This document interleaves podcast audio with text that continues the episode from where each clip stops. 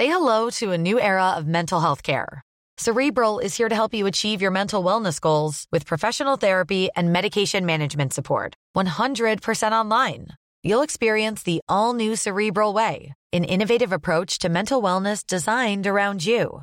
You'll get a personalized treatment plan from a therapist, prescriber, or both in a safe and judgment free space. Your cerebral therapist or prescriber will outline a customized plan with clear milestones along the way so you can get to feeling your best. With Cerebral, you're not alone in your mental health journey. We're here to empower you to live a fulfilling life. So take that first step towards a brighter future and sign up today at cerebral.com slash podcast and use code ACasts to get 15% off your first month. Offer only valid on monthly plans. Other exclusions may apply. Offer ends July 31st, 2024. See site for details.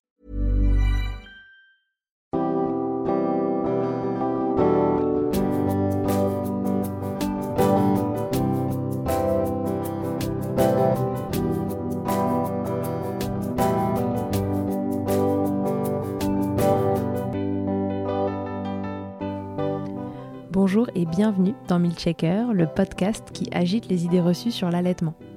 Je suis Charlotte Bergerot-Palisco, je suis la maman d'un petit garçon de 3 ans que j'ai allaité durant un an et je suis la créatrice de ce podcast. Dans la vie, je suis ostéopathe et spécialisée en périnatalité.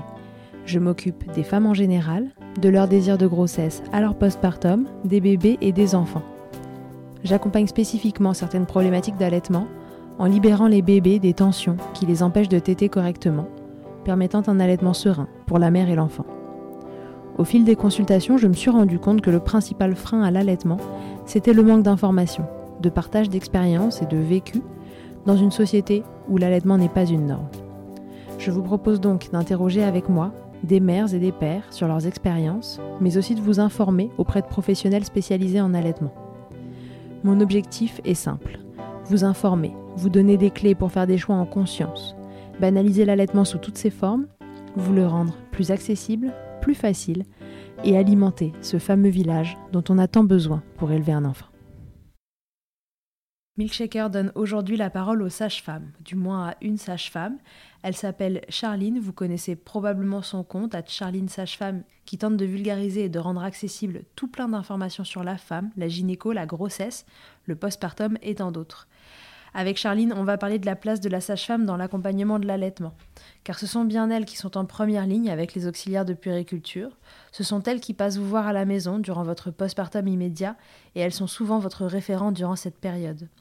On va rappeler ce à quoi vous avez le droit, ce que la sage-femme peut faire ou ne pas faire et tenter de définir où sont leurs limites pour accompagner votre aventure lactée.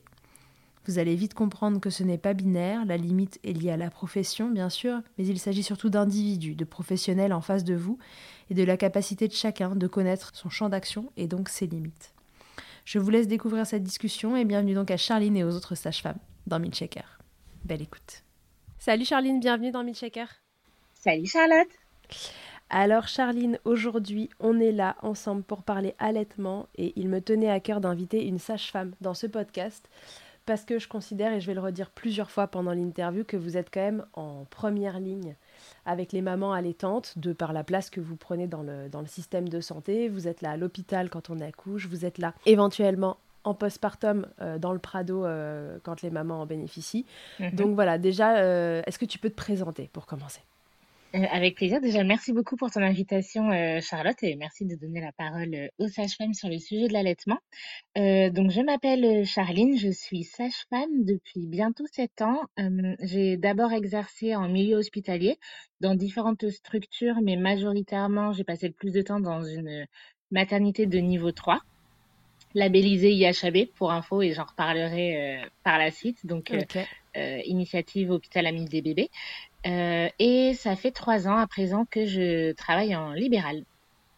Ok, très bien. Donc, tu n'es plus du tout à l'hôpital là.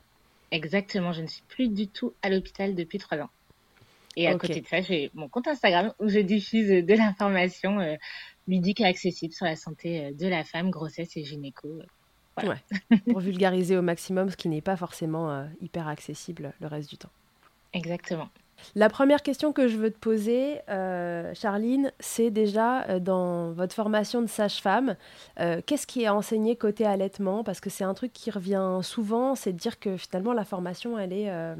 il n'y en a pas quoi, enfin, ou quasiment pas dans les études initiales de sage-femme, et que ça participe à la désinformation sur le sujet pour les mamans.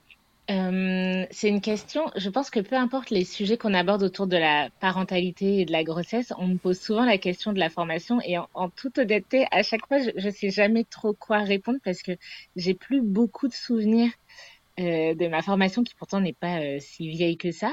c'est sûrement effectivement la preuve que on n'a pas eu une année entière sur l'allaitement. Il est vrai, je pense qu'on a quand même eu plus d'informations que mes souvenirs, mais c'est surtout euh, je pense que ce qu'on retient en cours, c'est ce qu'on met en application dans les stages. Mmh. Et euh, c'est tout bête, mais euh, je sais même plus. Franchement, je ne sais plus quand est-ce qu'on aborde l'allaitement. Et je pense qu'effectivement, c'est pas un énorme chapitre. Je, je crois qu'on l'aborde assez tôt dans notre formation de souvenirs. Et après, c'est est-ce qu'on a des stages finalement pour les mettre en pratique dans la foulée ou pas? et, et je trouve que notre formation sur pour l'allaitement repose beaucoup plus sur nos stages, les personnes qu'on va rencontrer, euh, qu'on va suivre euh, que sur la formation initiale, effectivement. Et pourtant, la théorie, elle est, euh, elle est essentielle et, on n'apprend pas tout en cas clinique, mais, mais voilà. Donc, j'ai plus énormément de souvenirs. Je pense qu'effectivement, comme c'est de toute façon ce qui ressort de beaucoup de monde, elle est pas suffisante. Moi, mon souvenir, c'est d'avoir vraiment appris sur le terrain en tant que stagiaire, mais aussi en tant que sage-femme parce que euh, le souvenir que j'en ai, donc toujours prendre avec distance hein, ce que je dis, vu que je n'ai pas fait toutes les écoles de sage-femme de France, bien mhm. évidemment. Euh, le souvenir que j'en ai, c'est que quand on est étudiant de sage-femme, on est tellement stressé euh, d'être à jour sur des, des suivis pathologiques, diagnostiqués des choses graves, que peut-être qu'effectivement l'allaitement n'a pas autant de, de notes de noblesse que, que d'autres sujets. Parce qu'il y a une autre solution que l'allaitement, parce qu'il y a toujours euh, cette solution biberon et, et lait infantile, enfin les euh, préparations commerciales pour nourrissons. Tu penses que c'est pour ça que, que c'est du coup moins important dans l'esprit? Hum, je pense que globalement, c'est pas tellement par rapport au biberon, mais je pense que c'est, euh, en fait, on apprend presque, on est capable de prendre en charge des situations graves, mais les situations de la vie communes qui peuvent paraître assez banales finalement, même pour une étudiante sage-femme, bah écoute, cette patiente, elle souhaite allaiter ou elle souhaite donner le biberon, euh, bah finalement, on est peut-être moins au clair. Je vais donner un autre exemple. Euh, un pédiatre va être hyper au fait euh, sur quelque chose de grave, mais tu vas lui dire, bah mon bébé, il a un bouton là sur la joue, est-ce que c'est grave? Bah sûrement que non. Mais tu vois ce que je veux dire? En fait, je trouve qu'en tant que soignant, on est vraiment préparé à, à prendre en charge fort heureusement des choses très graves, très urgentes et, parfois les problématiques euh, finalement moins, moins graves euh, en termes de... Ouais, de risques vitaux. Exactement, c'est le mot que je cherchais, merci. Eh bien, passe un peu de côté et le risque, c'est qu'on en oublie bah, finalement que cette personne-là qui vient d'accoucher, ce couple-là qui est jeune parent, en fait là, aujourd'hui, leur problématique la plus importante, bah, c'est que le choix de l'alimentation qu'ils ont choisi se passe bien. Euh, et, je pense que c'est peut-être plus cette notion-là, tu vois, où en tout cas, moi, je, sens que j'ai pas été suffisamment imprégnée de ça euh, dans mes études et que je l'ai finalement plus découvert au contact des femmes. Oui. Est-ce que c'est pas finalement, de façon plus générale, la problématique du postpartum? C'est-à-dire qu'une fois que maman et bébé vont bien, ce qui se passe ensuite, et enfin voilà, les, les, femmes sont quand même un peu laissées de côté une fois euh, justement qu'au niveau vital, tout le monde est OK. Je, je, pense que ça joue. Je pense que ça joue. Euh, ouais.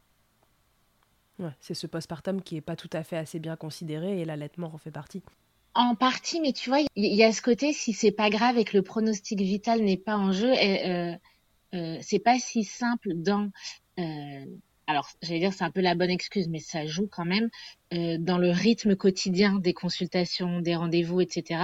De là se poser et se dire en fait nous en tant que soignants, c'est, je trouve que c'est difficile parfois de se dire nous en tant que soignants, je sais pas par exemple cette patiente elle vient aux urgences pour quelque chose qui pour nous n'est pas grave, de s'arrêter en tant que soignant et de se dire attends en fait cette patiente si elle vient aux urgences c'est que derrière même si nous factuellement ce a n'est pas grave, derrière il y a quelque chose de très important Mhm. Et, euh, et, en fait, euh, l'allaitement, pour moi, c'est un exemple de, plein d'autres choses, de, de plein d'inquiétudes qui ne mettent pas du tout en danger la santé de nos patients et qui sont pas forcément considérées parce qu'on est parfois très dans le médical pur et dur. Voilà, là c'est des énormes généralités que je, que je balance, mais on va avoir le temps de nuancer. Mais, euh, Non, mais je pense que c'est assez clair. C'est le fait que vous avez euh, des sujets à traiter euh, qui sont plus urgents, plus vitaux que l'allaitement en lui-même, et que du coup, noyé dans cette, dans cette somme de problématiques-là, l'allaitement perd un peu des, des, lettres de noblesse parce que, bah parce que ça reste secondaire à côté d'une maman qui a un pronostic vital qui est engagé ou un bébé de la même façon. Voilà, je pense que ça se noie dans les infos et que c'est à force des rencontres et des expériences et d'entendre les femmes où on se dit non, non, mais attends, là, euh, là parlons-en. Ouais, là, parlons-en, il y a vraiment un sujet. Moi, je dis toujours avec l'allaitement, tu vois, que ce qui est embêtant, c'est pas les pros qui savent pas, c'est les pros qui savent pas mais qui croient savoir. Je dis hmm. toujours que c'est eux le principal problème et euh, je, je, je, dis, enfin, je, m'applique ça à moi-même. Tu vois, je suis sortie de mes études d'ostéopathie. Euh, j'avais euh, fait euh, deux, trois trucs concernant la pédiatrie. Et mm, on m'avait fait croire, finalement, parce que je pense que mes, professeurs eux-mêmes pensaient savoir, mais on m'avait fait croire que je pouvais prendre en charge correctement un nourrisson à la sortie de mes études, hmm. ou même une femme enceinte, alors que je trouve que c'est absolument faux et qu'il me manquait beaucoup trop d'informations, qu'elles soient théoriques ou pratiques, pour les prendre en charge. Alors, est-ce que ce serait un peu pareil pour vous à la sortie de vos études, à savoir l'allaitement, voilà, c'est quand même un truc où on vous dit, voilà, donc du coup tu sais accompagner la maman allaitante, et du coup tu te retrouves dans la posture de celui qui croit qu'il sait alors qu'il ne sait pas, ou est-ce que quand même on vous dit, bon là par contre il va vous manquer des infos, allez vous former en plus? Ce que moi j'aurais aimé qu'on me dise à la sortie de mes études. Euh, c'est une bonne question. Euh, c'est une bonne question. Je réfléchis. Je pense quand même que au sortir de nos études, mais vraiment, en fait, je, pense que là, pour le coup, le, niveau d'information qu'a une sage-femme au moment du diplôme sur l'allaitement peut être extrêmement variable d'une sage-femme à l'autre. Donc c'est compliqué de répondre de manière générale. Je pense qu'il est possible, effectivement, d'avoir suffisamment d'infos euh, de par les rencontres qu'on a faites, de mhm. par les soignants qu'on a, qu'on a suivis. Euh, c'est tout bête, hein, mais l'un de nos premiers stages dans nos études de sage-femme, c'est avec les auxiliaires de puériculture. Euh, et ben, c'est des personnes qui clairement sont hyper présentes euh, pour l'allaitement. on a des stages aussi souvent en, où là on se retrouve avec des allaitements de prématurés. Et, donc toutes les questions de stimulation de la lactation avec un bébé peut-être qui peut pas prendre le sein, enfin tu vois, on est confronté à ça. Et ça dépend aussi beaucoup des lieux de stage et tout simplement de l'organisation des services dans lesquels on, fait des stages. Exemple, moi j'ai euh, fait ma scolarité quasiment que dans des lieux de stage où les maternités ont le label IHAB, donc Initiative Hôpital Ami des bébés. Euh, donc euh, c'est un label délivré par l'UNICEF, qui, où en gros c'est une charte, il faut répondre à plusieurs critères euh, et le but c'est de respecter la physiologie de la mère et de l'enfant. On ne sépare jamais euh, un enfant de ses parents, poids poids gogo, euh, favoriser l'allaitement, etc. Donc forcément, je pense que j'ai été plutôt au fait de l'allaitement. Néanmoins, ça a plus joué les auxiliaires que j'ai pu suivre et ensuite j'ai fait plusieurs fois des stages dans des maternités où les sages-femmes avaient beaucoup de choses à faire pour les nourrissons mhm. versus d'autres collègues qui étaient dans des maternités où il y avait des euh, infirmières puricultrices dans les services de suite de couches. Et donc, les sages-femmes ne s'occupaient que des mamans, purement euh, le côté médical. Et l'allaitement, c'était soit les oxys, soit les puères. D'accord. Et c'est pour ça que ça peut vraiment créer une grande disparité parce qu'au final, pourquoi te former davantage sur l'allaitement si ton stage de six mois, tu le fais dans une maternité où de toute façon, c'est pas toi qui gères l'allaitement et que t'as pas pour vocation d'être sage-femme libérale, euh, tu vois, t'adaptes aussi tes connaissances et peut-être tes lieux de stage en fonction de ton projet de carrière. Euh, mais effectivement, le tout, en fait, c'est de le savoir. Et ça, je pense que c'est l'une des choses les plus difficiles. Et quand en plus tu te sens pas forcément légitime et que tu te poses plein de questions sur tes compétences quand tu es toute jeune diplômée, de dire bah je sais pas, tu te dis pas forcément en fait c'est sage de dire je sais pas, je vais adresser. Hmm. Tu te dis juste en fait je suis nulle. Euh, vivement que j'ai cinq ans d'expérience parce que là je sais rien et, ça me tue de dire que je ne sais pas. Et effectivement, je pense que c'est un super conseil et, et c'est quelque chose que j'aurais aimé intégrer euh, quand je quand j'étais étudiante sage-femme ou jeune diplômée, c'est que c'est pas une honte de dire qu'on ne sait pas, c'est pas une honte de demander un avis aux collègues. Et moi, j'avais l'impression qu'une bonne sage-femme, c'était une sage-femme qui savait, alors qu'effectivement, une bonne sage-femme, c'est une mm. sage-femme qui est capable de dire quand elle ne sait pas. Ouais, mais le problème, c'est que pour dire ça, il faut savoir qu'on ne sait pas. Ah bah, c'est le, grand c'est le grand problème du savoir. ouais. Et c'est, je pense, toute la problématique, c'est que, enfin, moi, je crois pas trop euh, en le fait que les gens euh, donnent volontairement euh, des, des, informations erronées. Je pense qu'ils pensent savoir et qu'ils font de ça de façon super bienveillante, mais que malheureusement, on est aussi sur un sujet, l'allaitement, mais comme la parentalité en général, où, où tout le monde a son avis finalement, bercé par les propres idées reçues dans, lequel, dans lesquelles il a évolué, qu'elles soient euh, que ce soit côté pro ou côté perso, et que bah voilà, on, quand on arrive, euh, ben, qu'on soit ostéo, sage-femme ou tout ce qu'on veut euh, dans ce milieu-là, on est aussi qu'on le veuille ou non, bercé par, ce, par les trucs dans lesquels on a baigné. Et, euh, et, si la formation ne nous permet pas de nous dire ça, c'est. Il y a beaucoup de choses à savoir là-dessus, donc ça nécessite d'aller faire des formations complémentaires. Ben, si on nous le dit pas, encore une fois, on peut pas le savoir. On Bien sûr. confiance à nos profs.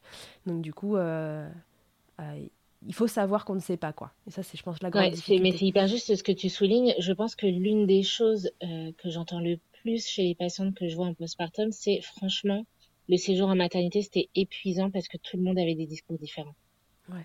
Et c'est quelque chose qui pèse énormément sur les jeunes parents qui se posent plein de questions et qui ont des euh, discours parfois contradictoires. Ça peut changer d'un jour à l'autre parce que les nouveau-nés changent beaucoup d'un jour à l'autre et pour le coup, ça peut être expliqué, mais il y a plein de fois où c'est juste effectivement euh, basé sur des expériences et pas sur euh, je pense que ce qu'on ne sait pas assez, c'est ça effectivement, c'est que il y a une vraie connaissance euh, scientifique sur l'allaitement et, et c'est pas juste, euh, bah enfin on le met au sein et basta. Et, et en fait, il y a, y a, un vrai savoir qui peut euh, effectivement être adapté à chaque situation. Et, et déjà rien que de savoir ça, je, je, trouve que ça permet de se dire ah ok bon ben il y a peut-être des choses à, à savoir du coup. Ouais. Alors du coup, ça me fait enchaîner sur euh, une question que je voulais te poser. Selon toi, euh, quelles sont les informations essentielles que les sages elles devraient avoir en leur possession, toutes autant qu'elles sont, euh, tu vois, qui pourraient être données dans cette formation initiale, pour ne pas désinformer justement les parents et protéger l'allaitement? C'est parce que quand on sait, mmh. voilà, quelles infos, derrière, c'est le moment où on sait aussi quand est-ce qu'on réadresse. Complètement. Bah, tu vois, ça, ce que je vais te dire, c'est des choses euh, que moi j'ai apprises euh, effectivement quand j'étais déjà diplômée, parce que dans la maternité où j'ai travaillé le plus longtemps, euh, il y avait plusieurs consultantes en lactation, que ce soit des sages-femmes ou des oxy dans le service de suite de couche, et on avait même des protocoles sur l'allaitement, ce qui peut paraître extrêmement bizarre. Et je sais que certains se disaient non mais attends, des protocoles sur l'allaitement. Ben, en fait, ça permettait de s'appuyer sur des choses factuelles et des facteurs de risque pour se dire, en fait, tant qu'on n'a pas ça, il n'y a pas de nécessité de compléter. Et je pense que vraiment, l'un des trucs qu'il faut savoir et qu'il faut apprendre et qu'il faut arrêter de faire à tout va, c'est les compléments euh, de lait artif euh, quand c'est pas le projet des parents euh, à la première difficulté. Hmm. C'est vraiment l'une des choses qui foire l'allaitement le plus vite parce que euh, parce que la, la base de l'allaitement, c'est euh, pour avoir plus, il faut stimuler plus, pour avoir moins, il faut stimuler moins. Et en fait, si on n'a pas compris juste cette base toute simple, euh, on va foirer un allaitement parce que en plus de du coup empêcher ce bébé de stimuler plus parce qu'il a besoin de plus, bah forcément comme on aura complété, et vraiment je parle de lait artif parce que ça va très vite sans même passer par la case de complément de lait euh, maternel. Mhm. Euh, et en plus, bah, du coup, forcément, en termes de digestion, cet enfant va euh, dormir plus longtemps. Et là, en termes de confiance en soi, on vient de mettre un énorme coup de poing dans la confiance en soi de, de ces jeunes parents et cette mère qui se dit, bah en fait, mon lait ne nourrit pas assez Et je pense que c'est ça les infos. clairement, les compléments de lait artificiel, finalement, quand vraiment on connaît les critères pour en mettre, bah, ça arrive pas si souvent de compléter avec du lait artificiel. Ouais, ça c'est important que tu le dises. Quand on connaît un peu finalement le, vrai besoin en complément, donc ce besoin qui, qui commence à aller vers du vital finalement, hein, ce bébé qui n'arrive pas à manger, euh, la lactation qui se met pas en route pour une raison ou pour une autre, c'est quand même assez rare et normalement on n'en a pas besoin quoi. Mais c'est ça. Et en fait, avant ça, il y a, moi j'aime bien appeler ça des déviations. C'est mon projet initialement, c'est de mettre au sein et basta. Et ben je vais prendre la déviation euh, je vais stimuler, je vais faire de l'expression euh, manuelle, je vais faire du tire-lait, euh, je peux lui donner euh, à manger avec euh, un dispositif d'aide à l'allaitement, avec une, une tasse, une cuillère, une pipette. Et en fait, il y a plein de choses pour donner du lait maternel, pour stimuler la lactation. Euh, pour stimuler les mises au sein. voilà, il y a plein de choses à faire avant de compléter avec du lait artif. Ça, c'est vraiment un truc à retenir. Et, du coup, souvent, ce que j'aime bien dire, c'est euh, finalement un bébé qui pleure beaucoup pour réclamer à manger. Euh, c'est un bébé qui a la force de réclamer à manger, donc c'est bon signe. Et en fait, on lui fait confiance. Et, je pense qu'on doit davantage euh, valoriser les compétences naturelles de la mère et de l'enfant sur l'allaitement. Mmh euh, et expliquer bah, le rythme de l'enfant, le rythme de la nuit de Java, des pics de croissance. Le nombre d'allaitements qui s'arrêtent à J3, c'est juste incroyable. C'est incroyable. Et en fait, juste quand ça fait deux jours que t'as pas dormi parce que tu viens d'accoucher, que ton enfant a perdu du poids et que c'est normal, mais que toi, sur le moment, tu as juste envie qu'il reprenne du poids. Mais ça aussi, rappeler que euh, un bébé perd du poids et c'est normal les premiers jours. Euh, et bah tant mieux qu'il fasse son pic de croissance à J3 et qu'il réclame toute la nuit et que c'est une nuit Java et que c'est la nuit blanche parce qu'en fait il fait exactement ce qu'il doit faire pour reprendre du poids et c'est canon. Et vers, alors que si on dit ah bah oui bah il doit avoir vraiment très très faim, euh, bah on va le compléter. il doit vraiment pas être nourrissant. ouais. Et, et, du coup, l'une des autres infos essentielles, c'est que pareil, un lait qui n'est pas suffisamment nourrissant, franchement, c'est hyper rare. C'est, mm. en fait, c'est assez rare un allaitement, vraiment, quand on met tout en œuvre qui euh, ne fonctionne pas. Ouais. Je dis pas forcément un allaitement au sein, 100% mm-hmm. au sein, mais par contre, un allaitement 100% au lait maternel, euh, dans la mesure de si c'est tous les jours le choix euh, de la mère, si ça ne met pas en danger sa santé mentale, enfin voilà, avec tous ces points de vigilance-là, euh, bah, en réalité, si, si toutes les planètes sont alignées, il est souvent possible que l'allaitement soit 100% euh, au lait maternel. Est-ce qu'on peut dire aussi, comme donc là la première info, c'est vraiment euh, voilà, c'est rare d'avoir à donner des compléments de lait euh, de préparation commerciale pour nourrissons. Mhm. Et puis, est-ce que le, la deuxième chose importante, ce serait de dire c'est pas censé vous faire mal? Oh oui, c'est juste. Merci de le dire. c'est vrai que tu vois, il y a des choses parfois qui sont tellement ancrées que je pense même pas à le, à le dire comme ça euh, quand je suis pas devant une patiente. Mais oui, effectivement, c'est, c'est pas censé, euh, c'est pas censé faire mal. Si ça fait mal, c'est qu'il y a un truc à corriger, mmh. une position à corriger euh, de la mère, de l'enfant, des choses à vérifier chez l'enfant, dans la position de sa bouche, la position de sa langue. Euh, juste, on se dit pas bon bah c'est tout, c'est comme ça. On, on cherche des solutions. Par contre, il est vrai que comme c'est pas forcément aisé de trouver des solutions et que euh, je vais donner l'exemple des, freins de langue restrictifs, on en parle de plus en plus, c'est pas si évident et ça peut demander de l'expérience d'en diagnostiquer. Euh, par exemple, moi, je sais que ça fait partie des choses que je ne sais pas si je suis capable d'en diagnostiquer. Pourtant, j'ai eu une formation, mais en toute honnêteté, je, ne me sens pas hyper à l'aise avec ce sujet. Et ce qui est compliqué euh, également, d'un côté, c'est parfois compliqué de dire je ne sais pas. Ce qui est compliqué de dire qu'on ne sait pas, c'est quand on ne sait pas non plus à qui adresser. Ouais. Selon l'offre de soins autour de soi, ben parfois tu te retrouves, euh, c'est dur de dire à quelqu'un, bah franchement, je ne sais pas. Et là, euh, dans les 50 km autour de nous, je ne sais pas à qui vous adresser. Ouais. Oui, là, ça rajoute un niveau de difficulté, en effet. Mais avant, avant même ça, si on parle euh, juste de la maternité, une des problématiques qu'on a sur l'histoire de, de compléter et des douleurs, c'est que les bébés, ils doivent, euh, idéalement, sur un accouchement par voie basse qui se passe bien et sans complications, euh, maman et bébé doivent sortir de la maternité en général à J3. Ça peut être un petit peu différent, j'imagine, dans les, dans les maternités privées, etc. Mais hum, je sais pas pour autant que l'accent sera tellement mis sur l'allaitement, mais cette sortie à J3, pour moi, elle est, elle est une des bases du problème parce que on veut que les bébés sortent à J3 en ayant repris du poids, alors que en gros la montée de lait, elle se fait dans ce timing-là, et qu'on sait qu'un bébé il reprend pas de poids tant que la montée de lait elle n'est pas arrivée, parce que le colostrum, euh, voilà, lui donne plein de choses, mais lui fait pas euh, nécessairement prendre du poids. Donc du coup, euh, est-ce que c'est pas aussi un peu parfois la solution de facilité de se dire qu'on complète parce que en complétant bébé il prend du poids et... Ça permet de faire sortir. C'est une question qui est importante à se poser. Je pense vraiment pour le coup que ça dépend des maternités. Moi, je, pour le coup, tu vois, j'ai beaucoup de patientes qui sortent avec une courbe de poids qui n'a pas augmenté. D'accord. Par contre, bah, en réalité, ça dépend effectivement euh, de l'offre de soins autour. Est-ce qu'il y a une sage-femme qui est capable de passer le lendemain ou dans les deux jours max? Une, sage-femme, une, puère de la PMI, euh, est-ce qu'il y a un relais derrière? Et effectivement, s'il n'y a pas de relais ou si, euh, je vais dire un truc qui est un peu triste, mais qui existe, c'est vrai.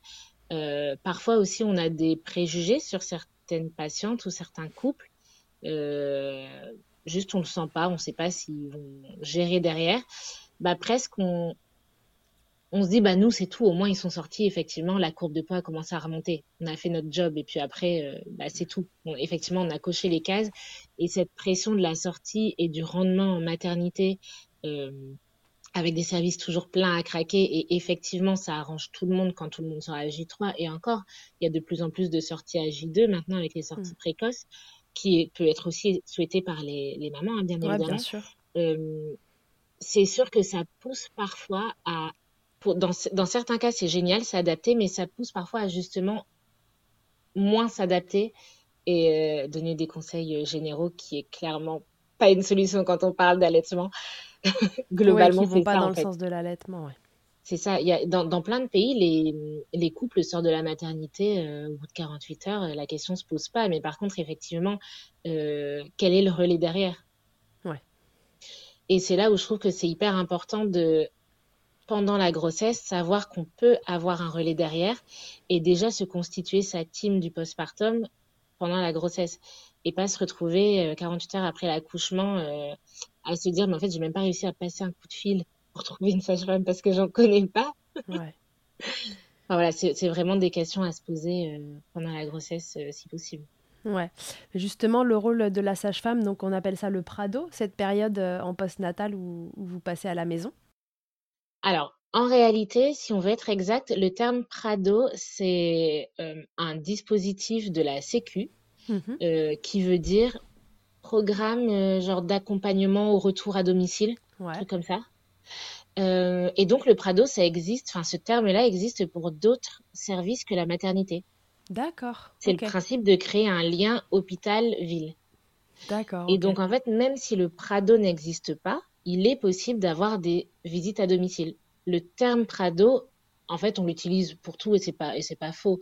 Mais c'est juste pour dire que s'il y a personne de la Sécu ou s'il y a aucune sage-femme de la maternité qui vous parle d'une visite d'une sage-femme à domicile, c'est pas que vous n'êtes pas éligible, c'est juste qu'on vous en a pas parlé et que vous avez le droit vous-même d'en faire la demande. D'accord, ok, très bien. Donc du coup, dans ces passages à la maison que vous effectuez, il y en a, rappelle-nous, il y en a combien? À quoi justement on peut euh, avoir droit euh, Avoir droit?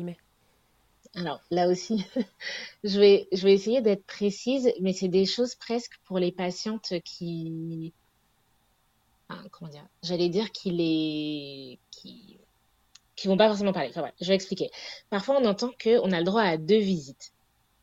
En réalité, deux visites, qu'est-ce que c'est? C'est en termes de cotation pour la sage-femme, quand elle passe la carte vitale, il y a deux visites qui sont rémunérées d'une certaine manière.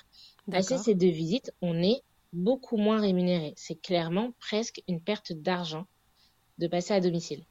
Par contre, il est possible que de quand même gagner de l'argent en cotant euh, une consulte pour la maman, une consulte pour le bébé. Bref, ça c'est finalement des, des préoccupations qui ne devraient pas intéresser les, bien sûr. Les, patients. Hmm. C'est très soignant, enfin ça dépend du soignant, mais c'est pour ça qu'en fait parfois on dit juste ces deux visites. Parce qu'en réalité, c'est un peu le nerf de la guerre. On galère tous à gagner de l'argent en tant que sage-femme et euh, passer une heure pour gagner 20 euros, ce n'est, enfin 20 euros brut, donc 10 euros, ce n'est pas possible. C'est juste euh, clairement impossible. Euh, donc finalement, tout ça pour dire que en réalité, en pratique, qu'est-ce qu'il faut retenir pour une patiente? C'est qu'il n'y a pas un vrai nombre limite. Si vous avez besoin d'une sage-femme, euh, si elle vous dit qu'elle peut pas passer, en fait, c'est plus elle de son organisation, de son ressort, de ses habitudes. Parce que une sage-femme euh, s'organise comme elle veut, elle n'est pas tenue de faire des visites à domicile si elle n'en fait pas.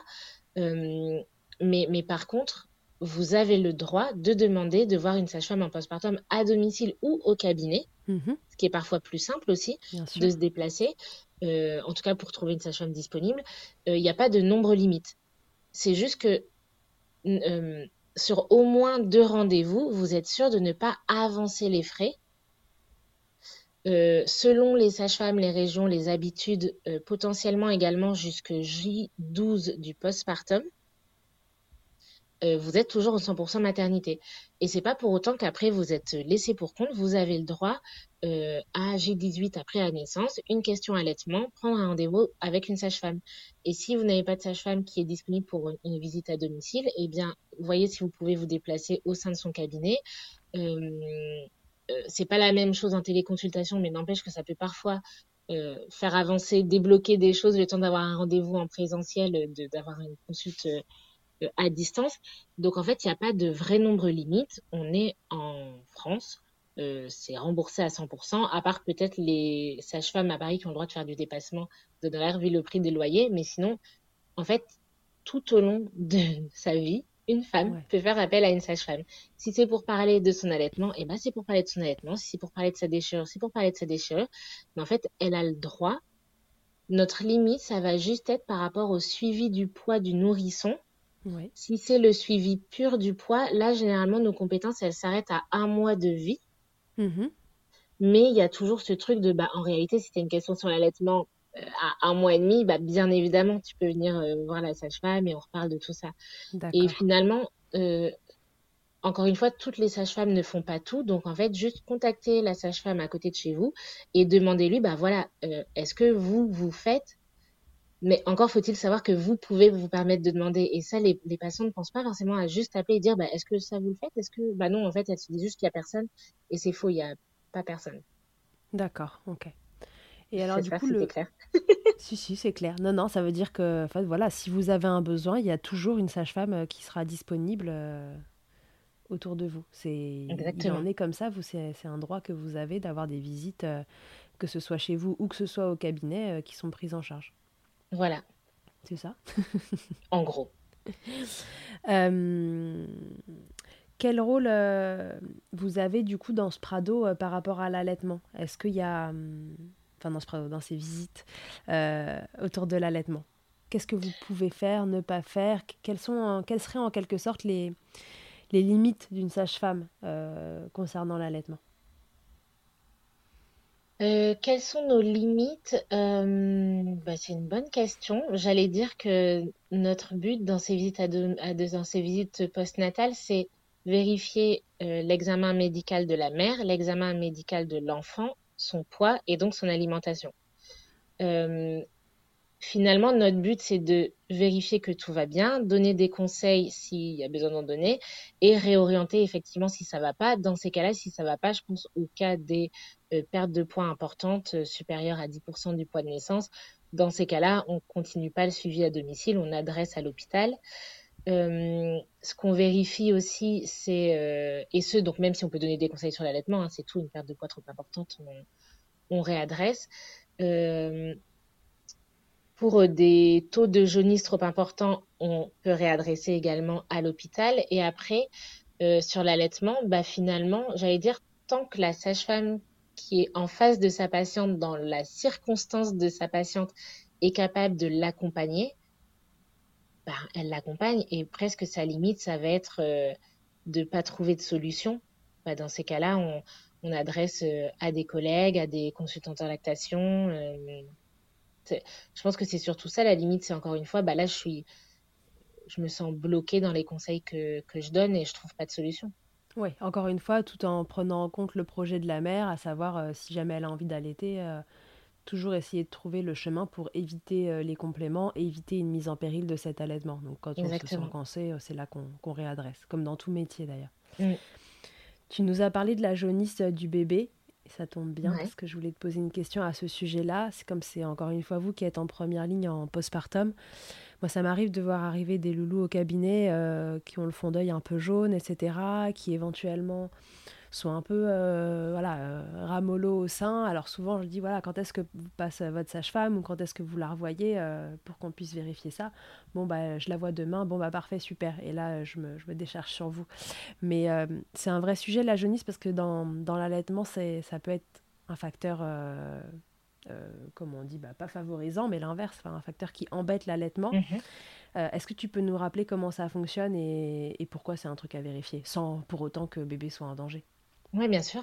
Euh, donc, pour rappel, la jaunisse, est-ce que, est que tu sais ce que c'est la jaunisse? Moi, j'adore expliquer ce que c'est parce que je trouve que c'est incroyable. C'est un défaut de produit de, d'évacuation de bilirubine.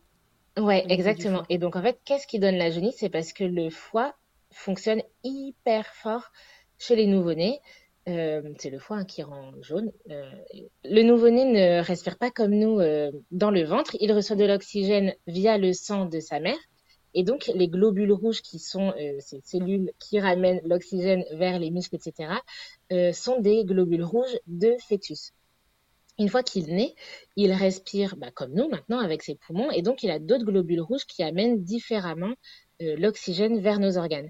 Et donc, il n'a plus besoin de ces globules rouges de fœtus et donc il doit les dégrader. Et quel est le foie, quel est l'organe qui dégrade euh, dans le corps? Eh bien, c'est le foie. Et donc, le foie est, fonctionne énormément chez les nouveau-nés. Et donc, c'est physiologique, c'est normal et non inquiétant de faire une jaunisse, que les bébés soient un peu jaunes les premiers jours de vie. Et en fait, souvent, le pic de la jaunisse, c'est vers J3.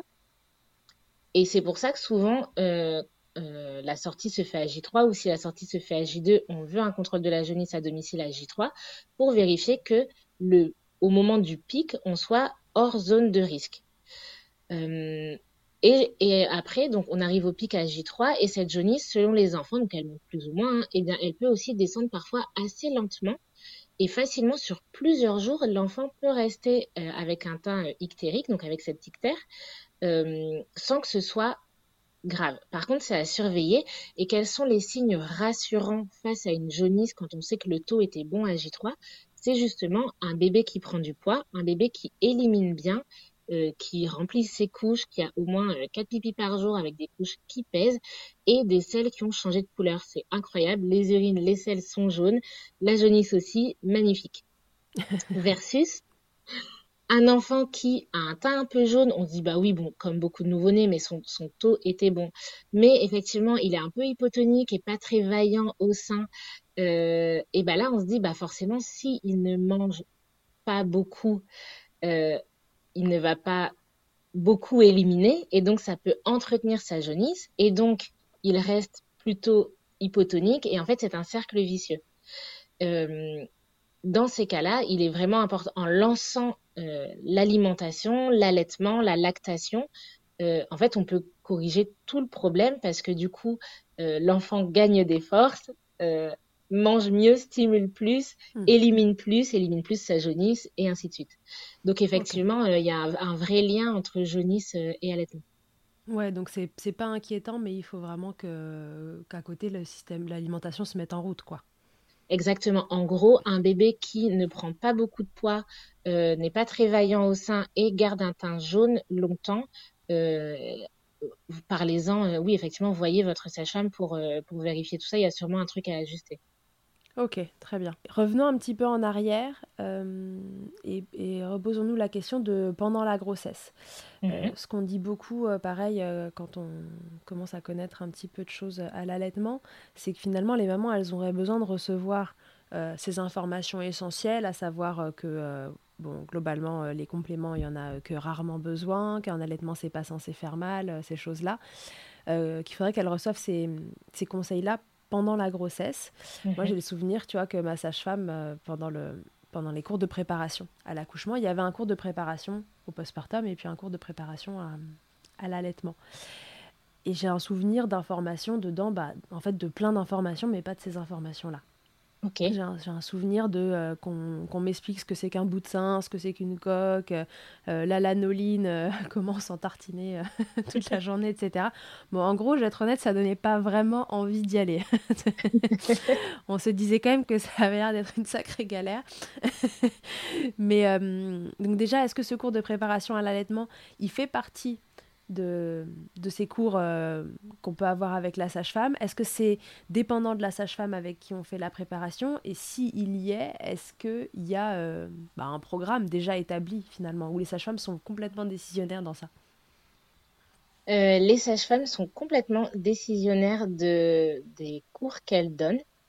Par contre, effectivement, quand on fait des séances de prépa à la naissance en donnant des infos théoriques, on a quand même des objectifs à atteindre, mmh euh, qui ne sont pas sortis de nulle part. Hein. Même euh, la Haute Autorité de Santé a un listing euh, d'objectifs à atteindre. Par contre, effectivement, on n'a pas, en gros, on n'a pas un protocole, genre, voilà, vous faites de la prépa, voici ce que vous devez dire sur l'allaitement. C'est vraiment chaque sage-femme qui fait son programme et donc chaque sage-femme qui constitue, avec les connaissances et les formations qu'elle a, son programme sur l'allaitement. D'accord. Euh, pour le coup, tu vois, c'est hyper intéressant ce que tu dis. Et il y a aussi une chose, c'est que, bah, en tant que professionnel, parfois même avec la meilleure volonté du monde, tu penses vraiment que tu fais très bien. Mais, ah, mais vraiment. Pas, bien sûr. Et, et, le truc, c'est que c'est aussi intéressant parfois d'avoir le retour des patients. Et les patients n'osent pas forcément dire, parce que c'est pas aisé de dire, euh, bah franchement, euh, j'aurais bien aimé savoir ça sur l'allaitement quand même. Hmm. Et, c'est toujours enrichissant et, euh, vraiment avec euh, bienveillance et d'adulte à adulte, on peut se permettre euh, en postpartum ou peut-être quand on revoit sa sage-femme en rééduque du périnée, dire ah bah, bah, tel tel sujet, je trouve qu'on l'a pas suffisamment abordé, je me sentais pas suffisamment prête à. Et nous, on sait que de toute façon, il y a aussi des choses qu'on dit qui sont parfois oubliées par les patients ou tant que tu n'es pas confronté, tu te rends pas compte de la mesure, de l'importance de ce que la sage-femme est en train de dire, ce qui est aussi une, une vérité. Donc il y a des deux, il y a des infos sûrement qu'on ne donne pas assez. Et ça, ça dépend de chaque sage-femme. Et, euh, et, vraiment, pour la plupart, on est très euh, ouverte au retour. Et c'est comme ça qu'on apprend et qu'on se nourrit aussi. Il y a aussi des infos qu'on donne et qui passent complètement à l'as. Mmh euh, il y a les deux. Et, et au moins, même, tu vois, si on donne des infos, s'il y a plusieurs patients qui nous disent, bah ça, franchement, j'aurais bien aimé le savoir, et qu'on se dit, bah pourtant, je l'ai dit, bah c'est peut-être que s'il y a plusieurs personnes qui nous le disent, bah peut-être qu'on doit réinsister dessus parce qu'on le disait, mais en fait, on se rend compte que ça passe pas assez. Donc vraiment, le retour des patients est hyper intéressant là-dessus parce que effectivement, on n'a pas un protocole national de voilà ce qu'il faut à tout prix dire, voici les attentes des patientes sur le cours sur l'allaitement. Oui, et puis encore une fois, tout ça est soumis à personne dépendant en fonction de ce qu'elle a appris, euh, de ce dans quoi elle est baignée, de ce qu'elle a euh, construit ou déconstruit comme idée, etc. Voilà. mais tu as raison, tu vois, là tu me le dis, euh, c'est vrai, j'aurais dû l'appeler ma sage-femme et lui dire que qu'il y, y, a des choses que, que ça m'aurait fait du bien d'entendre en préparation et que, en effet, tout simplement, avec bienveillance, mais faire un retour, c'est important. Bah ouais, en fait, comment dire, enfin, c'est c'est hyper important, ça permet de garder le, dialogue soignant-soigné. Euh, dialogue qui, je trouve, parfois se rompt de plus en plus. Mm. Et j'ai l'impression parfois qu'il y a de plus en plus de camps. Les mm. soignants ne comprennent pas les patients et les et voilà. Et euh, alors qu'au final, on a vraiment tous la même envie. Euh, et en fait, je pars vraiment du principe que si bah, encore une fois, on peut pas savoir ce qu'on ne sait pas. Et donc, si personne ne nous l'a jamais dit, bah, euh, enfin, tu vois, c'est dur en tant que soignant de se dire, mince, en fait, euh, ça fait autant d'années que je donne ce cours que je trouvais canon. et en fait, il n'y a jamais personne qui m'a dit qu'en fait, il manquait telle info cruciale. Et bah, tu te, tu te sens bête en tant que, en tant que professionnel de santé. Tu, vois ce que je veux dire? Euh, C'est vraiment pour rappeler que c'est sûr que euh, on manque sûrement de connaissances sur plein de sujets. Euh, c'est aussi à chaque professionnel de se former. Aujourd'hui, la réalité, c'est que bah, une formation aussi, c'est de l'argent et du temps. Ouais. Mais par contre, quand on a des retours d'expérience ou des questions de patientes, bah là, en fait, ça nous fait des formations au quotidien parce qu'on se dit, tiens, il y a autant de patientes qui me posent la question sur tel truc. Et en fait, ça me prend euh, 10 minutes ce soir de lire quelque chose sur ce sujet-là plutôt que de poser une semaine pour faire une formation à 1000 euros, en gros. Oui. Donc, Sans savoir euh, vers quoi tu vas parce que justement, tu sais pas qu'il te manque un truc. Ouais. ok, bon bah ça c'est un super conseil du coup, c'est-à-dire que tout autant que vous êtes là à écouter, euh, il y a un truc euh, qui vous semblait euh, manquant, voilà, une remarque à faire, faites-la avec bienveillance, évidemment. Mais c'est ça en fait, on peut en parler d'adulte à adulte et c'est vrai qu'il y a tellement de choses en ce moment qui tombent sur les soignants que hum, il, est, il, est rapide également pour, comme un patient de se dire ouais de toute façon les les soignants s'en fichent et, se soucient pas suffisamment de tels sujets. Pas de supposition. Vraiment, vous êtes en face de un soignant, un individu à part entière. Euh, il y a des généralités, des problèmes de système, mais là aujourd'hui votre problématique elle est avec un individu et donc prenons cet individu sans, sans présupposer euh, des choses qu'on ne sait pas. Ouais. Voilà, je trouve que c'est hyper important le, le lien soignant-soigné j'essaie vraiment de... non, non, mais tu as complètement raison. Moi, je dis toujours aux gens quand ils partent du cabinet, je leur dis vous me donnez des nouvelles. Ah oui, mais alors, je sais comment, parce que je vous dérange pas. Non, mais en fait, vous me dérangez pas si je vous propose de le faire. C'est... je ne devrais même pas vous proposer de le faire. Par principe, euh, vous avez mon numéro. S'il y a un souci, euh, moi, je dis toujours, je préfère qu'on me déteste de près que de loin. au, moins, ça, fait, ça fait grandir. non, mais c'est vrai, c'est hyper important ce que tu dis. Donc, euh, donc ça peut être aussi une façon justement d'aider à cette diffusion d'informations euh, sur le sujet de l'allaitement.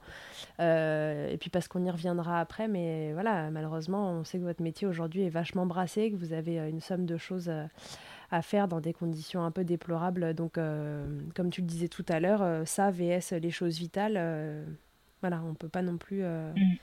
de vous demander d'être partout. Euh, ok, ok. Euh, je voudrais qu'on reprenne quelques situations. Si tu as par exemple, tu vois, des, exemples dans tes patientes, etc. Euh, quelques situations de maman problématiques avec l'allaitement et comment, quelles armes toi, toi, as en tant que sage-femme et à quel moment tu passes le relais. Je te donne un exemple. Est-ce que tu as dans, tes patientes une maman qui souffre par exemple de crevasses. Tu passes à J5 euh, à la maison, elle a les seins, euh, euh, c'est le feu.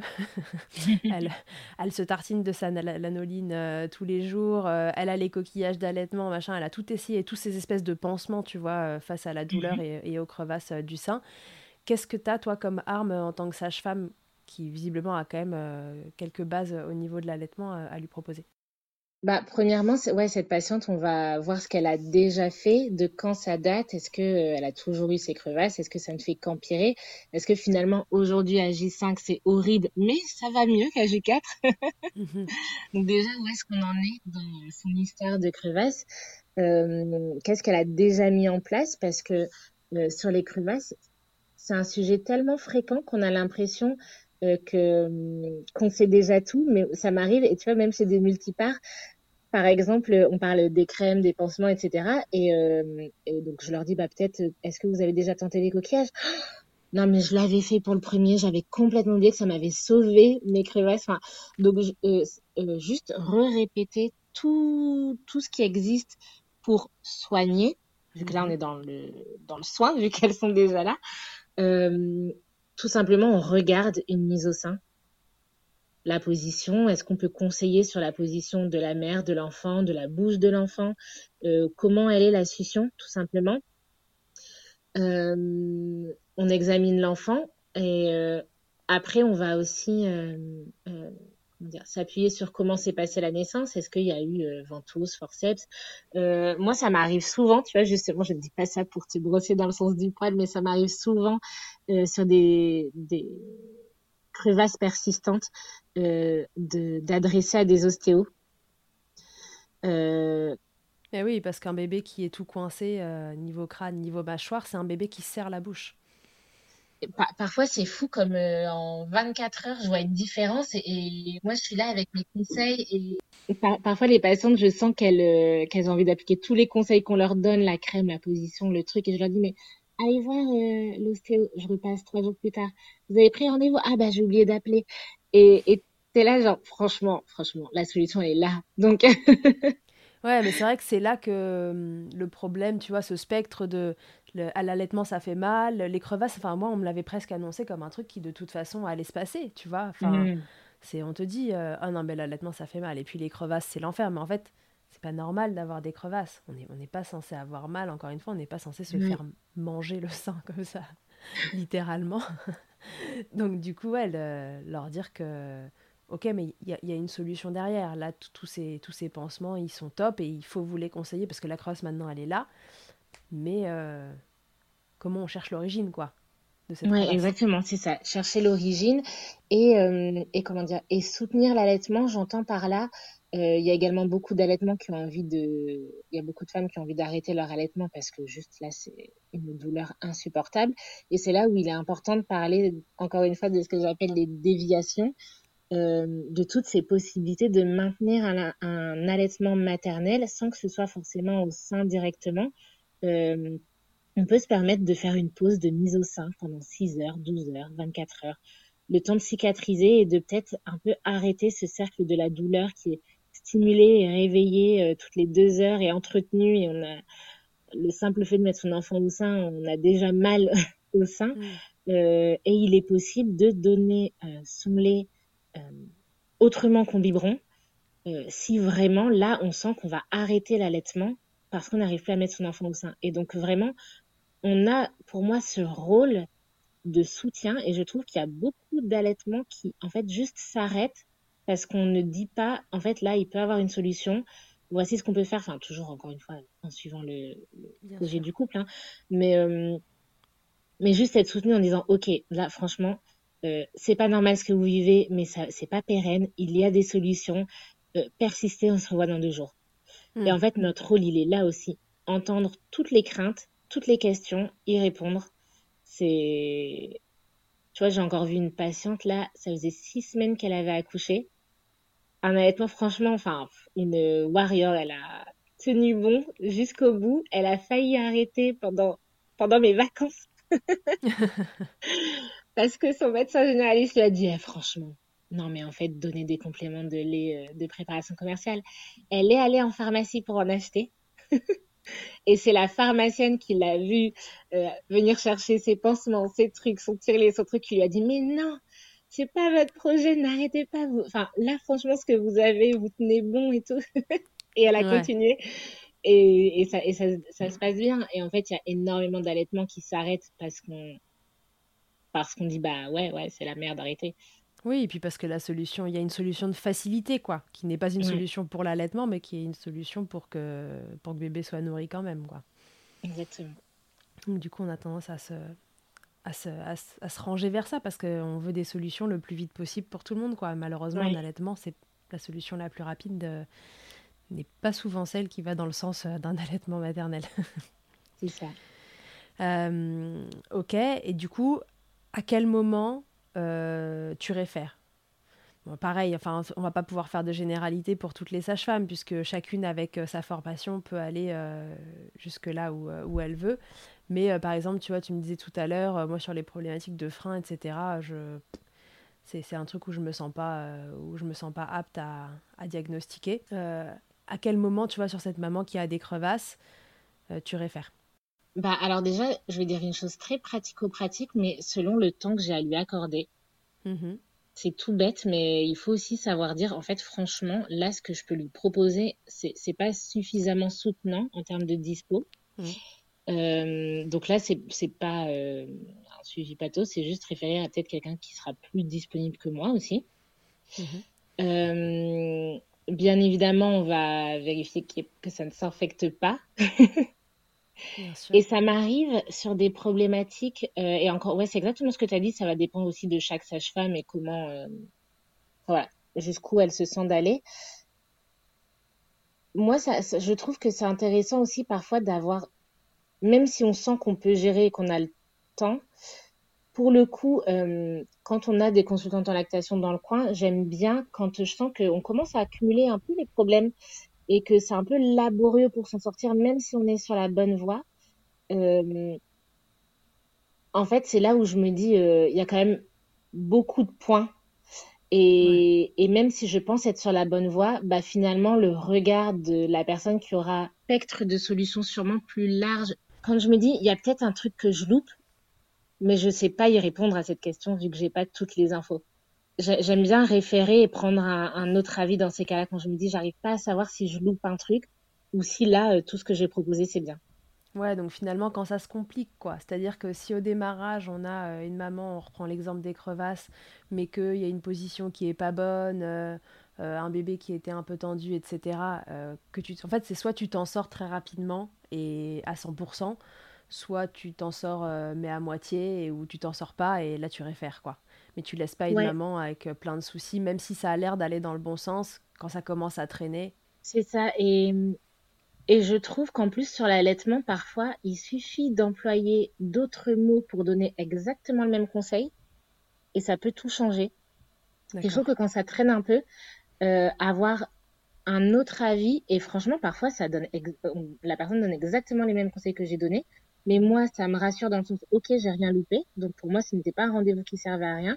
La patiente, ça la rassure en me disant, ok, deux personnes disent la même chose. Donc vraiment, ce qu'on est en train de faire, on est sur la bonne voie. Et le but de référer, parfois l'autre personne ne va pas apporter de nouvelles solutions et c'est pas pour autant qu'elle n'apporte rien parce qu'une expertise en plus, euh, ça soutient l'allaitement aussi.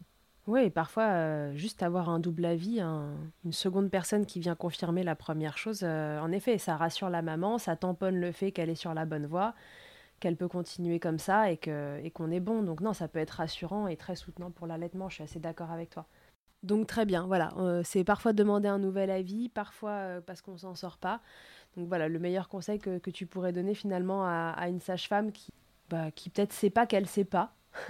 Mais si elle écoute cet épisode maintenant, elle, saura qu'éventuellement elle peut avoir des, manques dans ce domaine-là. C'est lui dire, euh, voilà, finalement un, deuxième avis n'est jamais mauvais à prendre. Donc si la maman peut le faire et qu'il y a quelqu'un de disponible autour, pourquoi s'en priver quoi? Exactement. C'est ça. En fait, en fait pourquoi, euh, pourquoi ne pas dire, euh, euh, bah voilà, la semaine prochaine, je suis un peu moins dispo, bah peut-être aller voir une consultante en lactation, demander à la PR de PMI de passer. Et en fait, à force d'avoir des deuxièmes avis qui vont toujours dans votre sens aussi ou qui apportent quelque chose, on apprend aussi comme ça parce que du coup, ça nous permet aussi d'avoir les, les conseils de nos collègues. Ok, très bien. Donc euh, on revient à ce qu'on disait tout à l'heure. On sait aujourd'hui que hum, la difficulté pour les sages-femmes de faire euh, dans des conditions correctes, j'entends, leur travail euh, concernant l'accompagnement des naissances. Alors est-ce que ça, tu penses vraiment que ça participe au fait qu'il y a un manque d'informations concernant l'allaitement? Parce qu'encore une fois, ce serait le sujet de trop. Tu vois, dans, le spectre des choses que vous avez à faire et dans les conditions dans lesquelles on vous impose, entre guillemets, de le faire. Quelle place peut avoir l'allaitement euh, là-dedans? Euh, C'est pas une question euh, simple, je trouve. Est-ce que c'est le sujet de trop? En fait, on a tellement, tellement effectivement de sujets, tellement, enfin, quand, tu penses, on peut suivre une patiente en gynéco, en rééduque, en prépa, en faire les suivis. Enfin, vraiment, on a tellement de motifs différents de consultation sur une même journée, euh, que ce soit à l'hôpital ou en libéral, qu'il y a presque tous les sujets sont de trop. euh, je pense que c'est intéressant. Là, je vais plus m'adresser, enfin, pour le libéral. C'est intéressant de se dire est-ce que je peux vraiment tout faire? Est-ce que je peux vraiment être compétente partout? Est-ce que j'aime tout faire? Et, c'est là où parfois c'est difficile de se dire en fait j'ai les compétences, j'ai le droit de suivre. Et, quelle sage-femme je suis si je dis, bah franchement, moi je propose ça, mais euh, par contre les suivis allaitement, en toute honnêteté, j'adresse. C'est tout bête. Hein. Alors, il peut avoir une part d'ego. il peut avoir aussi une part de bah mince, je suis peut-être pas une sage-femme accomplie parce que je, parce que j'arrive pas à utiliser 100% de mes compétences de sage-femme. Et, c'est des problématiques, enfin c'est des questionnements. Moi, je sais qu'avec ma, ma collègue sage-femme au cabinet, qu'on se pose à chaque fois qu'on déjeune ensemble, on se pose des questions de, bah tu vois, telle telle pratique, je sais pas si je vais la continuer ou si je vais. Enfin, c'est juste en termes d'organisation, c'est hyper compliqué de tout faire et d'être disponible euh, autant à tout le monde, à la patiente qui t'appelle pour une urgence gynéco, mais en même temps, là, tu as un bébé qui perd du poids de l'autre côté. Enfin, c'est hyper compliqué. Est-ce que ça rendrait service? Parce qu'il y a, y, a, une vraie euh, question dans cette histoire de suivi d'allaitement. C'est que aujourd'hui, on sait que c'est les consultantes en lactation qui sont les plus à même de suivre l'allaitement voilà, le, plus correctement du monde parce qu'elles ont toutes les informations, etc. Mais la réalité, c'est que les consultantes en lactation voilà, bah, ont un coût, ça c'est une chose, et elles en ont tout un différent. Il n'y en a pas partout non plus. Et puis, euh, elles sont euh, pas ou très très peu remboursées. Il y a certaines mutuelles qui prennent un petit bout, machin, mais enfin, comparé par exemple à l'ostéopathie qui est maintenant pas trop mal remboursée par les mutuelles, en général, la consultante en lactation, c'est encore euh, sur un autre niveau. C'est la prise en charge, elle est, soyons honnêtes, médiocre euh, par, euh, par les mutuelles. Encore faut-il que la patiente euh, une mutuelle. Donc du coup, si dans un monde merveilleux, les consultantes en lactation étaient prises en charge au, même titre que, les sages-femmes, est-ce que, est-ce que ça vous arrangerait finalement, tu vois, de, de, ne pas avoir ce suivi de l'allaitement parce que ça vous permettrait d'être focus sur le reste? Je peux pas dire ça parce que à la fois c'est difficile de tout coordonner avec toutes les cordes qu'on a à notre arc, à la fois ça permet à chaque sage-femme, selon ses affinités, de choisir ce vers quoi elle peut s'orienter. Et moi, je trouve ouais. que c'est absolument génial d'avoir le choix. Et je pense que ça briserait le cœur de plus d'une de mes collègues de ne, euh, de ne plus pouvoir faire du suivi euh, d'allaitement. Euh, entre, enfin, juste, j'allais dire, juste parce qu'elles n'ont pas fait la formation IBCLC. Dans ces cas-là, elles, elles, la feraient sûrement, tu vois. Mais, mais euh, non, parce qu'effectivement, la sage-femme a les compétences et c'est là où c'est hyper difficile de c'est hyper difficile parce qu'on est on passe tout le temps de l'individu d'une profession au professionnel. Bien sûr. La mmh. profession de sage-femme n'est sûrement pas suffisamment informée, mais par contre, je pense à la sage-femme qui est hyper informée, hyper documentée, sans avoir passé euh, le diplôme d'IBCLC. Euh, si on lui dit bah en fait tu n'es pas légitime ah enfin c'est terrible ouais, ouais. Euh, et, et, donc je trouve ça génial de se dire en fait on a toutes ces cordes là et c'est à chaque sage-femme de choisir ce sur quoi elle a envie de mettre son énergie son temps sa formation euh, et on est bon dans ce qu'on aime et, euh, et et voilà et oser dire ok ça, par contre, c'est pas mon sujet de prédilection. J'accepte d'y passer moins de temps, mais je peux pas souhaiter non plus aux IBCLC d'être remboursés parce que, en réalité, euh, le, le, remboursement, c'est vraiment une médaille à double face. C'est absolument génial pour les patients et, et, on a un système de soins euh, formidable pour ça, mais c'est terrible pour les professionnels. On se rend bien compte là, euh, les psychologues euh, pour qui à présent on peut demander, je crois, cinq séances remboursées. C'est en fait c'est terrible. Aujourd'hui, ils ont le choix de se conventionner ou pas, et plein le feront pas parce que ouais. parce que sous motif d'être soignant et de vouloir rendre service, on devrait accepter de gagner 9 euros de l'heure, enfin euh, 9 euros dans la poche hein, après les charges, les trucs, les machins. Et, et donc le remboursement, en fait, c'est terrible parce que parce que je ne peux pas le souhaiter aux gens. Moi, tous les jours, je peste, enfin, le remboursement, mais à d'autres tarifs. Je, moi, tous les jours, je peste sur les tarifs de la Sécu. Donc. Euh... C'était plus dans l'esprit de se dire euh, est-ce que pour vous, pour, enfin, euh, pour toi, par exemple, qui connaît, euh, qui connaît tes limites et qui sait quand est-ce qu'il faut que tu renvoies vers une IBCLC, est-ce que fréquemment, il euh, y a un frein de ce côté-là, tu vois, pour les patientes? C'est un frein qui peut être fréquent et dans ces cas-là, euh, n'oublions pas qu'il y a la PMI hein, quand même. On a mm. la protection maternelle infantile avec euh, que ce soit des sages-femmes ou des puères qui peuvent passer euh, régulièrement. Euh, c'est également un super soutien. Et finalement, moi, ce que j'aime bien dans le fait qu'il y ait plusieurs choix comme ça, euh, bah, c'est que ça peut aussi s'adapter à différents profils je, en toute honnêteté, j'ai pas de réponse euh, tranchée sur le sujet. je suis désolée, il y a plein de sujets où je suis pas très tranchée. Hein. non, non, mais il y a aucun souci. Il y a aucun souci.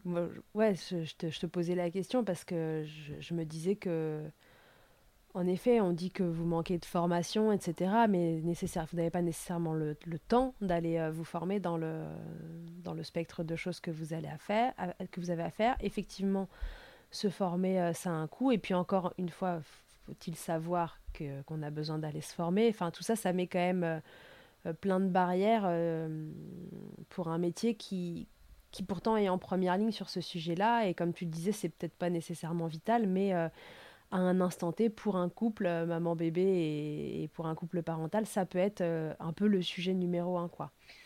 C'est ça, et en même temps, il y a... En même temps, ne sont pas rares, ne l'oublions pas, les sages-femmes extrêmement bien formées sur l'allaitement, donc... Mm. C'est possible c'est vraiment individuel que au niveau individuel que ça se passe quoi. Donc euh, bah oui c'est ça. peut-être qu'en fonction de, votre projet c'est à réfléchir quand vous êtes enceinte mais en fonction du projet que vous avez demandez à votre sage-femme voilà à quel point elle a envie de, s'impliquer euh, là-dedans. Euh, est-ce que c'est un sujet qui la botte qui la botte pas? Parce que on a, le droit de dire qu'un truc nous botte pas. Moi, typiquement, désolé s'il y a des sportifs qui nous écoutent, mais les sportifs, ça me botte pas. J'irai pas me former sur le sujet. Et quand j'en ai un qui débarque au cabinet, qui s'est perdu euh, dans un centre dédié à la femme et à l'enfant, voilà, je lui dis que voilà, je, je, sais faire dans les faits, mais s'il y a une spécificité, ben, je l'adresse à un collègue euh, parce, que, euh, bah, parce que voilà, ça ne me botte pas. Donc on, on, a le droit de ne pas être à fond sur tous les sujets. Le tout, c'est de savoir qu'on n'y est pas, quoi. Ouais. Encore une fois. Ok. Et du coup, euh, en parlant de formation, si jamais on a des sages-femmes qui nous écoutent et qui ont envie justement d'aller euh, se former un peu sur l'allaitement, qu'est-ce que toi, tu, est-ce qu'il y a des formations qui sont accessibles pour vous euh, que tu peux conseiller? Donc, bah, forcément, la formation de consultante en lactation, mais au-delà de ça, sans devenir consultante en lactation, il existe des, des organismes de formation dédiés aux, aux sages-femmes. Les plus connus, je sais pas si je donne les noms. Bah si, je pense. Bon, les plus connus, il y a euh, la DCO, euh, Médic Formation, qui propose des formations. Euh, il y a également l'Association nationale des sages-femmes libérales qui propose des formations. Mhm. Et puis on a des, c'est important de, de, savoir, de se rappeler qu'on a donc celles qui sont sages-femmes libérales, elles le savent depuis un moment, mais quand on est jeune sage-femme libérale, on ne le sait pas forcément qu'on peut euh, avoir des, des aides pour financer les formations. Euh, et si toutefois vous êtes sage-femme hospitalière et vous avez envie de vous former, euh, c'est vrai que quand on est à l'hôpital, euh, si l'hôpital ne nous paie pas la formation, c'est rare qu'on fasse des formations en plus parce que ça prend du temps et de l'argent. donc c'est sûr que c'est de l'argent. Par contre, c'est important de rappeler que ça peut être déductible des impôts si vous, passez, si vous êtes en frais réels. Donc c'est aussi des, choses à prendre en compte. Ok, super. Et ce que j'ai envie de conseiller pour les personnes qui n'ont pas forcément le temps et l'occasion de se former, ça vaut pas une formation, mais par contre, c'est vrai que d'écouter des podcasts comme le tien, par exemple, des, euh, des témoignages de femmes allaitantes, ça permet toujours de gagner en expérience parce que à chaque fois qu'on est face à une patiente dans la vraie vie, on apprend de ses retours. Et quand on multiplie les expériences, même si c'est pas dans une discussion, mais juste à l'écoute d'un podcast, par exemple, euh, ça fait extrêmement grandir dans dans sa mm. pratique.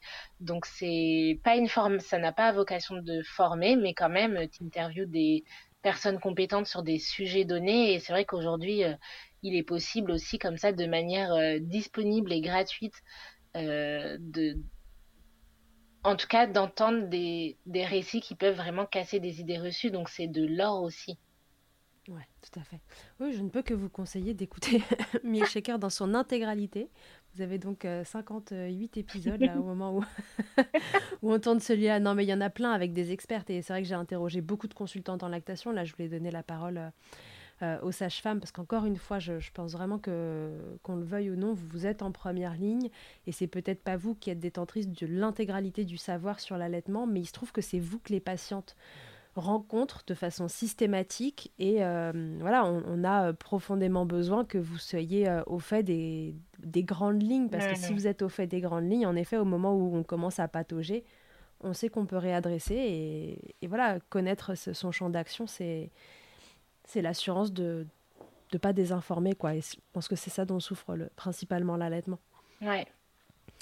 Voilà, j'ai fini avec mon interrogatoire inquisiteur pour savoir ce que vous pouvez faire et, ne pas faire. Est-ce que tu as envie de rajouter quelque chose, Charline, sur, sur tout ça euh, je pense que bah, du coup, je vais, pas ajouter des choses, mais je vais insister sur un point. Ce que j'ai vraiment envie de conseiller aux personnes qui souhaitent allaiter, euh, c'est de donc effectivement se former en anténatal, euh, faire la prépa à la naissance, de prendre pleinement la responsabilité de s'informer. Personne ne mmh peut le faire pour vous. Par contre, effectivement, vous pouvez pas forcément savoir que les infos données par la sage-femme ne sont pas complètes. Euh, donc ça, prendre la responsabilité de votre, de votre information et aussi profiter de la grossesse pour créer votre team du postpartum. Comme tu as dit, en fait, osez demander à la sage-femme dans quelle mesure vous allez me suivre pour l'allaitement. Essayez de voir selon votre personnalité. Bah, moi, je suis plutôt du genre à, franchement, si elle peut passer une fois par semaine, ça me va parfaitement ou non, j'ai pas besoin de quelqu'un qui passe aussi souvent. Et comme ça, en fait, vous prévoyez déjà tout ça, vous avez les numéros de téléphone pendant la grossesse, ce sera beaucoup plus simple ensuite en postpartum. Euh, essayez également pendant la grossesse de voir si autour de chez vous il y a des réseaux, par exemple, euh, il y a la Leche League euh, dans certains endroits qui a des réunions une fois par mois avec des femmes allaitantes. Enfin, il y, a des choses comme ça qu'on peut trouver, des groupes de femmes qui mhm. allaitent pour Enfin voilà, vraiment anticiper, préparer. Euh, n'oubliez pas que euh, même si l'allaitement est naturel, c'est pas forcément inné. ouais, c'est important de le rappeler. Et, euh, et, une dernière chose, intégrez votre partenaire dans tout ce qu'on vient d'expliquer. Ouais. Parce que voilà, parce ouais, que bah oui. donne un donne un, un, complément de préparation euh, voilà, tout, tout, ça, dans tout ce qu'on a évoqué, le partenaire peut, le, la partenaire peut être intégré. Euh, et, et protégez-vous de votre entourage qui n'est pas forcément le meilleur soutien pour l'allaitement. Ouais, ouais. Voilà. Là, ouais, je vrai que... plus les sages-femmes, mais euh, je trouve que c'est des conseils euh, qu'on ne dit jamais trop. ouais, ouais, bien sûr, faut pas se laisser déborder par l'entourage. Et c'est vrai qu'il faut que votre conjoint, conjointe soit dans votre team. Hein que, que ce projet, ce soit un projet euh, de, de, foyer finalement, parce que c'est ça qui va permettre au quotidien, minute après minute, d'être euh, d'être soutenu dans ce que vous avez choisi. Exactement. Ok, super. Merci Charline. Merci à toi Charlotte. d'avoir répondu à toutes ces questions. Et puis euh, voilà, j'espère que ça va un petit peu éclairer sur quelle est la place que, que peut prendre la sage-femme dans l'allaitement, quelles sont ses limites, à quel moment euh, on peut aussi décider soi-même que si jamais la sage-femme n'a pas l'air de, de, l'air de, patauger et qu'on ne sait pas trop où ça va, euh, voilà, prenez la décision vous-même d'aller euh, d'aller consulter quelqu'un de plus. N'oubliez pas aussi, encore une fois, de faire des retours à vos soignants. On l'a dit tout à l'heure, on l'a exprimé, mais c'est hyper important parce que c'est vous qui nous faites grandir au quotidien avec vos retours. Merci beaucoup, Charline. Je te dis à très bientôt. Merci à toi. À très vite. Que ce soit votre première écoute ou que Milkshaker vous accompagne régulièrement, merci beaucoup d'avoir écouté cet épisode. Si vous aimez ce podcast et que vous souhaitez le soutenir, c'est très simple. Notez-le, abonnez-vous, mettez un commentaire avec 5 étoiles de préférence en fonction de votre plateforme d'écoute et surtout partagez-le sur les réseaux sociaux at Milkshaker Podcast pour le faire connaître. Pour suivre l'actualité du podcast, ça se passe sur le compte Instagram du même nom ou sur mon site internet charlotte-bergerot.fr où vous trouverez tous les épisodes. Vous pourrez désormais y faire un don si vous souhaitez soutenir Milkshaker. On se quitte encore et toujours avec Emma et son titre Blinded, qu'elle a écrit et composé en collaboration avec Nemen. Je vous dis à très vite pour un nouvel épisode d'ici là, n'oubliez pas, prenez soin de vous, milkshakez autant que vous le voudrez et bousculons ensemble les idées reçues sur l'allaitement maternel.